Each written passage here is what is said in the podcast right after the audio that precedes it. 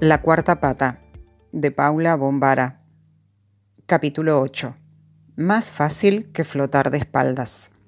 A la mañana siguiente, Sebas, Vero y el tío se fueron a bucear. Mica y yo nos quedamos en la posada haciéndole compañía a Juan, que no podía bucear por recomendación médica. Juan nos preguntó de nuevo sobre la operación de Hansi y le conté todo una vez más.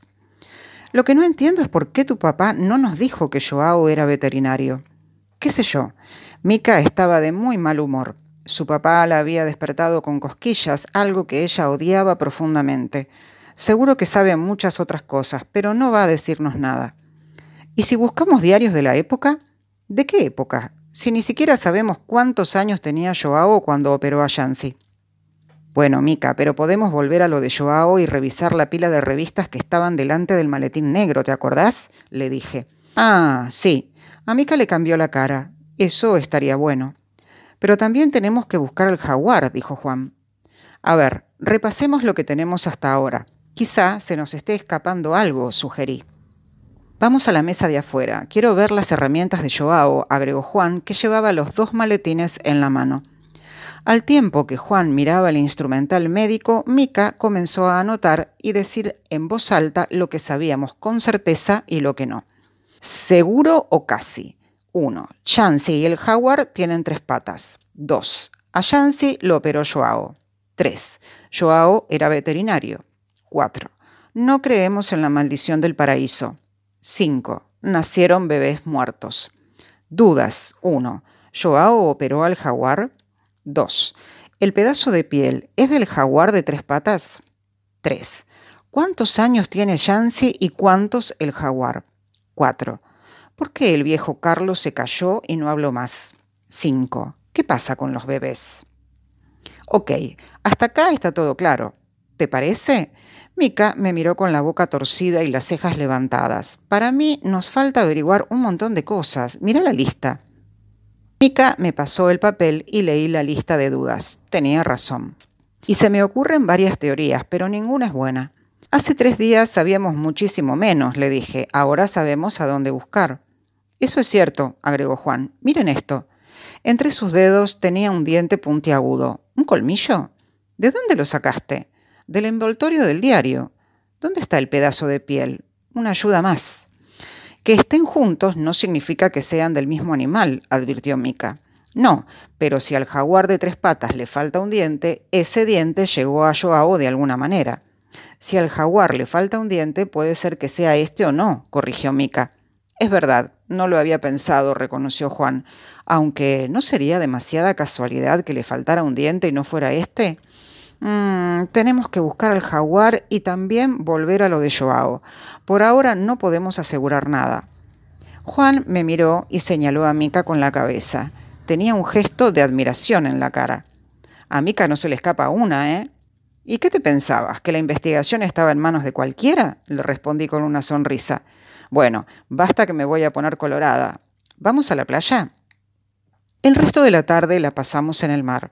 Apenas llegamos, Juan se puso un gorro y permaneció bajo la sombrilla observando cómo unos cangrejos blancos hacían pozos en la arena. Su cicatriz no le permitía entrar al mar. Mica y yo nos metimos al agua. Las olas eran muy suaves. Ella corrió y se zambulló. Yo fui caminando despacio. Aún le tenía miedo al mar.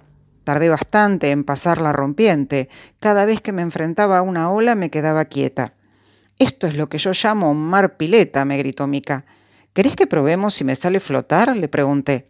Dale. El agua le llegaba a los hombros. Vení, pero vení más acá. Me da miedo ir hasta ahí, Mica. Mica se acercó unos metros. Donde yo estaba, el agua nos llegaba a la cintura. Bueno, tírate para atrás que yo te sostengo, me dijo. Así lo hice. Esa parte siempre la hacía bien. Cuando teníamos ocho años, Mica se propuso enseñarme a nadar. Desde entonces, todos los veranos insistíamos con las clases de natación. Mica me puso una mano en la espalda y otra en las piernas. Mira para arriba. El sol estaba alto, pero ya podía verse la luna. Los sonidos del aire se apagaron y se encendieron los del agua. De pronto dejé de sentir las manos de Mica. Miré hacia todos lados. Ella estaba observándome, pero no me sostenía. Me dio miedo, las piernas se me hundieron, el cuerpo se me hundió, me torcí toda. Toqué el fondo con las manos, abrí los ojos y vi la arena toda revuelta. Me entró agua por la nariz, tragué agua por la boca, el corazón me latía mil pulsaciones por segundo, no podía estirar las piernas. Todo se serenó cuando sentí la ayuda de Mica. Lu, no empieces, se enojó Mica. Estaba flotando sola.